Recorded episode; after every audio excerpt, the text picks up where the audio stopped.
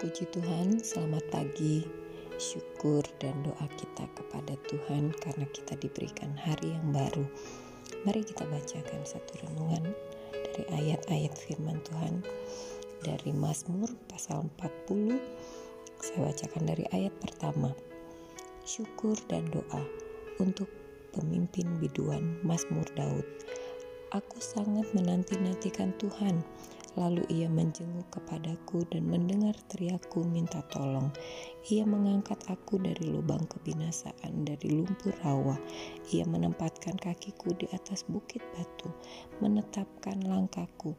Ia memberikan nyanyian baru dalam mulutku untuk memuji Allah kita. Banyak orang akan melihatnya dan menjadi takut, lalu percaya kepada Tuhan.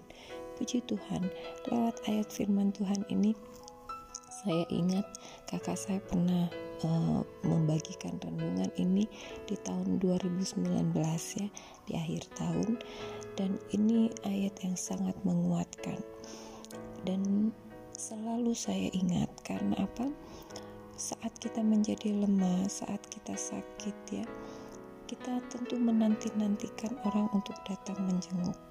Apalagi kalau pasien-pasien yang ada di rumah sakit yang ditunggu visitnya yaitu visit dari dokter ya. Saat dokter datang apa yang diucapkannya? Tentu semua keluhan di mana bagiannya yang sakit di mana uh, rasa yang tidak enak di dalam tubuhnya itu disampaikan kepada dokter. Dan dokter tersebut pun tidak diam. Dokter akan memberikan nasihat dokter tersebut akan memberikan resep-resep obat yang akan menyembuhkan Demikian juga dengan peranan Tuhan yang selalu datang kepada kita, menjenguk kita, mendengar teriakan minta tolong kita. Dan dia pun akan melakukan hal yang sama Dialah tabib yang ajaib, dia dokter yang ajaib. Dia akan menyembuhkan kita. Dia mendengar setiap keluhan kita, sakit kita, dan percayalah, dia akan memberikan pemulihan yang sempurna dalam kehidupan saya dan saudara, dan berbeda dengan apa yang dilakukan manusia dan Tuhan akan memberikan kita kesembuhan untuk kita dapat menempatkan kaki kita di atas bukit batu dan menetapkan langkah kita. Mungkin saat kita sakit lemah kita rasanya tidak dapat melangkah. Yakin di saat Tuhan datang menjenguk kita di situ mengalir kekuatan daripada Tuhan, pemulihan kesehatan daripada Tuhan itu akan membuat kaki kita kuat untuk kita melangkah lagi, untuk kita menjalani hari-hari kita lagi tetap bersemangat anak-anak Tuhan dan juga Tuhan memberikan nyanyian di dalam mulut kita untuk memuji Tuhan Allah kita.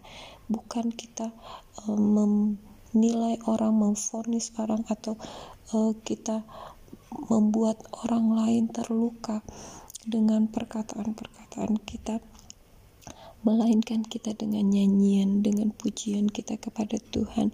Percayalah, orang-orang akan melihat dan menjadi takut, dan lalu percaya kepada Tuhan.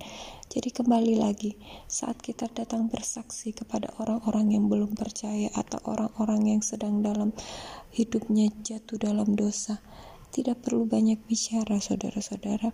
Kesaksian yang hidup dari kita dengan nyanyian pujian itu dapat membuat mereka melihat dan menjadi takut, sehingga mereka percaya kepada Tuhan. Bukan kita menuding mereka, menunjuk-nunjuk kepada dosa mereka, sehingga mereka bertobat. Mari datang dengan hati yang selalu Berikan pujian kepada Tuhan untuk setiap jiwa-jiwa tersebut. Yakinlah, satu hari mereka juga akan percaya kepada Tuhan.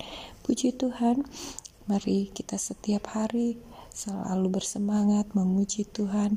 Dari puji-pujian itu ada mengandung kuasa, kuasa yang dapat memberikan kita sukacita, kekuatan baru, dan juga pengharapan yang baru kepada Tuhan Yesus. Sekali Yesus tetap Yesus, Tuhan Yesus berkati kegiatan saudara, pekerjaan saudara hari ini. Haleluya.